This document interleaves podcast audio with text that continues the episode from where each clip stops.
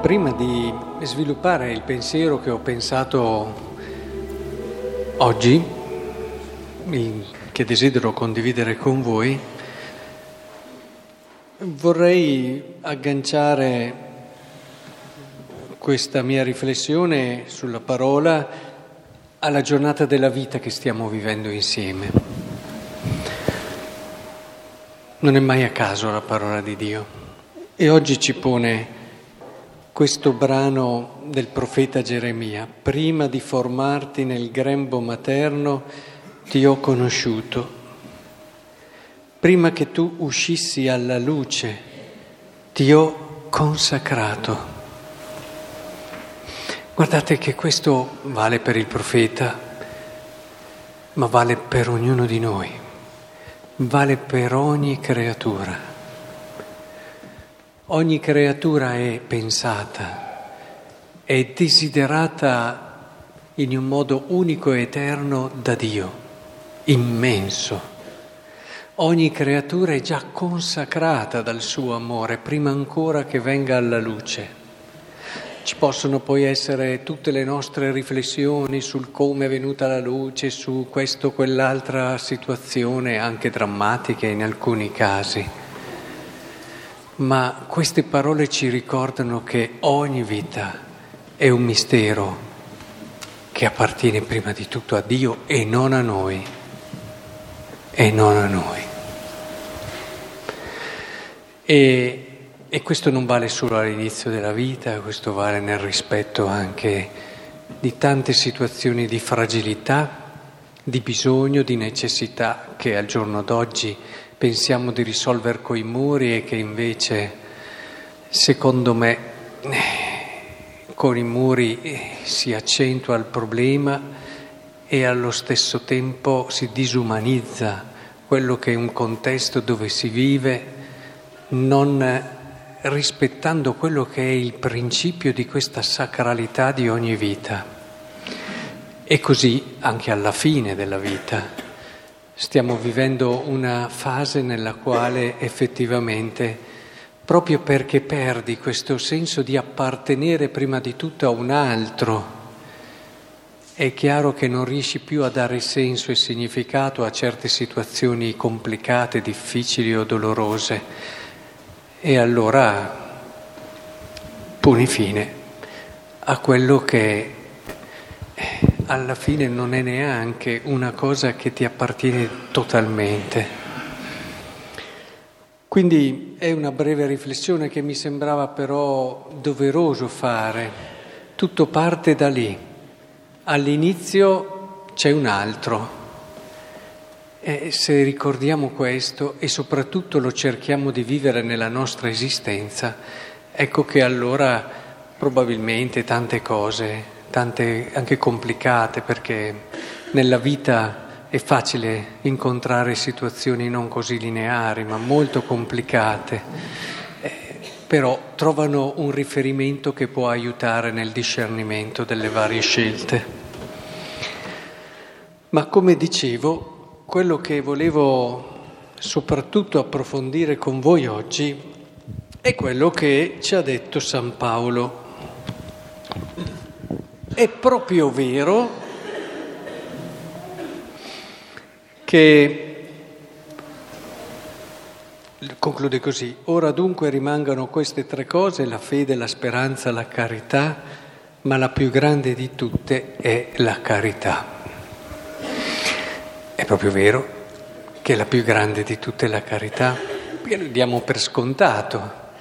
E intanto bisogna capire cos'è la carità perché dopo un brano come questo io credo che a una persona minimamente ragionevole venga qualche dubbio. Ho capito che cos'è la carità, visto che a volte è vero che siamo campioni di riduzionismo e di semplificazione e diciamo ah, faccio del bene e questa è la carità.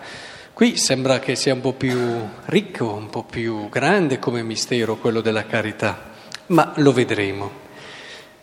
Ora, da un punto di vista sicuramente, eh, come dire, di importanza in assoluto, sicuramente ha ragione Paolo, Ma se lo mettiamo da un punto di vista funzionale, cioè come arrivarci alla carità, c'è una cosa assolutamente necessaria, direi quasi più importante perché ti porta lì.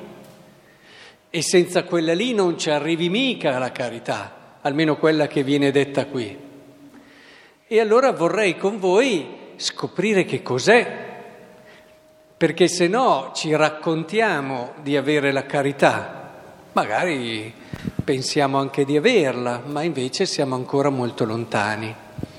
Perché poi tendiamo a volte a identificare la carità nelle cose che ci riescono meglio, no? Siamo bravi in questo, allora in questa cosa io riesco meglio, questa è la carità. Poi trascuriamo magari altri aspetti della carità dove invece assolutamente siamo mancanti. Allora cerchiamo un po' di riflettere perché questo brano è importantissimo, ci dà tante indicazioni, tante indicazioni sulla carità. Tanto eh, ci dice che in generale io potrei anche dare in cibo anche tutti i miei beni, ma per questo non ho la carità. Cioè posso lasciare tutto, posso abbandonare tutto, posso anche, eh, non so, dare la mia vita. Eh, ma non è detto che sia carità. Quindi diventa intrigante la cosa, cioè, allora ragioniamoci un attimo. E visto che è così importante, bisogna che ci dedichiamo un po' di tempo nella nostra vita, non solo in questa riflessione, io mi auguro nella vostra vita per approfondire in modo personale e cercare di fare le scelte conseguenti. Dice qui San Paolo, La carità è magnanima. La carità è magnanima. Cioè la carità appunto è generosa, magnanima, partecipa di quelle che sono le sue cose, non le tiene solo per sé, condivide, condivide. E pensa in grande proprio perché non è chiusa solamente nelle proprie pensieri, ma vedetelo anche nel proprio modo di pensare.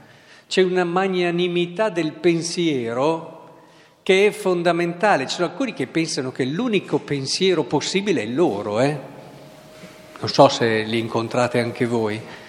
E invece c'è una magnanimità del pensiero che apre, che si arricchisce, che si rigenera ma per fare questo, ecco che arriviamo alla cosa che vi dico che per me dal punto di vista funzionale, per me, per la tradizione ascetica e spirituale della Chiesa, non per me, eh, è più, viene prima della carità, perché la rende possibile. Vedrete che tutti questi punti della carità non sono possibili senza, senza l'umiltà. Non si può vivere la carità se non si è umili. Come fai ad avere magnanimità nel pensiero, magnanimità nelle tue situazioni anche di vita senza l'umiltà? Non è possibile, diciamocelo. Come fai, ad esempio, ad essere benevolo? Perché la seconda cosa è la carità è benevola. Cosa vuol dire benevolo? Vuol dire che se io sono davanti a una persona, il mio primo pensiero è sempre quello di cercare le cose belle che ha. Ma sempre. La benevolenza è questa. C'è una situazione compli- complicata. Eh, non mi fermo su quello che non va. Lo vedo, non lo nascondo, ma anche qui allargo e cerco anche le cose belle. Sì, è vero, ha sbagliato, però una persona benevola dice sì, però c'è anche questo, c'è anche questo e c'è anche quell'altro. Questo non lo farai mai se non sei umile. Non lo farai mai se non sei umile. E è bello quando si incontrano queste persone che tu sei magari lì, che ti stai martoriando perché non ti perdoni certe cose e queste persone riescono a tirare fuori le cose belle che hai. Sono persone stupende Se avete degli amici così, ringraziate Dio e teneteli stretti. La carità non è invidiosa. È, è possibile non essere invidiosi se non si è umili? Io credo di no.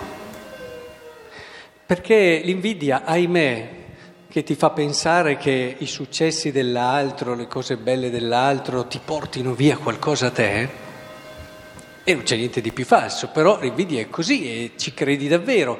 E l'inganno, e l'inganno sta proprio lì, proprio perché tu hai il cuore chiuso e l'umiltà invece lo apre, fai fatica ad accettarle queste cose e non riesci a capire che le cose belle dell'altro ti arricchiscono e sei l'uomo più ricco se sei davvero in questo atteggiamento di umiltà, perché le cose belle del mondo sono tue. Quando tu ami, la senti come tua la cosa. Pensate a un genitore che ama suo figlio, un successo di suo figlio è anche suo. Ma quando tu apri il tuo cuore, il successo dell'amico, il successo del collega, il successo della e diventa qualcosa di tu, ma senza umiltà questo non lo puoi fare. Non si vanta, eh, qui non è difficile farci il collegamento con l'umiltà. Qual è una cosa dove sei bravissimo? Giocare a calcio. Bene. Se adesso, dopo che tu hai fatto una meravigliosa giocata che tutti si girano e ti dicono ma sei messi? E se tu dicessi sì sono messi, anzi, o invece se tu dicessi beh vabbè stavolta è riuscita a me, tante altre volte ho sbagliato, magari la prossima volta riesce meglio anche a te. Eh? Sarebbe bello. Sai che San Luigi Gonzaga, quando aveva ragione in qualcosa, che aveva una discussione che gli riusciva bene, lui diceva sempre, ma ho avuto torto altre volte, che è il modo migliore per mantenersi in una dimensione giusta. E poi è il modo migliore per imparare a giocare sempre meglio a calcio, perché quando uno comincia a gonfiarsi, comincia anche a giocare meno bene. Questa è una regola di vita in me. E ora il problema è, andiamo avanti magari, non si gonfia d'orgoglio, eh, siamo sulla stessa linea d'onda, non manca di rispetto. Provate a pensare, quando io manco di rispetto a qualcuno, quel momento lì non sono umile. Quando uno è umile non gli passa neanche per la testa di mancare di rispetto a una persona.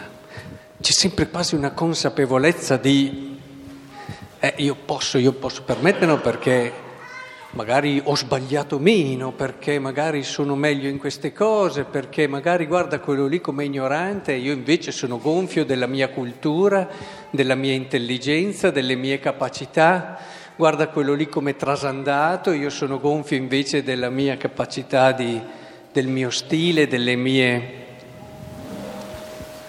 Avere il rispetto di ogni persona è fondamentale, essenziale, ma lo fai se sei umile, lo fai se sei umile. Non cerca il proprio interesse e qui devi essere anche libero perché poi quando sei umile, perché è collegato a questo? Perché quando uno è umile è ricco, cioè non ha bisogno di tante cose per essere contento. Quando uno invece non è umile ha sempre bisogno di qualcosa e allora dopo cerca il suo interesse per procurarsi sempre più cose. Ma perché non è ancora contento e ha bisogno sempre di più di di, eh, come dire, di consolarsi, di... e allora sempre più cose ci sono, allora devo fare i miei interessi e devo averne sempre di più. Non si adira. Mm. L'ira, come ci insegnano anche la spiritualità dei monaci, può essere rossa e può essere bianca. C'entra niente con i partiti, è questo. Può essere rossa e può essere bianca. E, e ci sono soprattutto quella rossa, quella focosa, quella che dirompente. Ci sono persone che sono così, sono cattive di per sé, di solito poi passa, eh? sono persone che quando scatta questo momento poi dopo, eh, ma sono fatto così, sì, calma però. Perché quando è passato lo tsunami non è stata una cosa lunga, però quando ti guardi indietro tu ti dici, oh però. E a volte certi moti di ira sono degli tsunami nelle relazioni. È un lavoro che se sei umile puoi veramente cominciare a vincere alla radice, quello dell'ira. Perché non basta contenerla, non basta dire, beh, ci penso fino a dieci, sì, sì, non posso fare, dico, eh, no, ce l'ho tutto dentro che ribolle, io adesso devo uscire, devo cambiare. A volte aiuta, eh? Scappare via un attimo, far passare il momento, però è una cosa che non va alla radice più sei umile, più hai una mente aperta che ti fa capire che quella situazione lì, perché spesso l'ira è perché non sopporti che uno ha fatto una cosa, uno è, te lo fa vedere in un modo diverso e allora guardi con prospettive nuove. Non gode dell'ingiustizia, si rallegra della verità. Questo è tutto collegato, adesso non posso spiegare tutto però perché sennò non finiamo più. Però vorrei farvi capire il principio, la logica. Tutto scusa, tutto crede, tutto spera e tutto sopporta. Beh, io questo l'ho visto fare da delle persone umili. E allora, se davvero oggi vi vorrei lasciare questo, perché stiamo ricordando un grande martire, protettore della nostra parrocchia, che ha dato la vita e non ho ancora trovato un santo che non fosse umile. Vorrei che vi portaste a casa questo oggi. Ora dunque rimangono queste tre cose, la fede, la speranza e la carità, ma la più grande di tutte per arrivare alla carità è l'umiltà.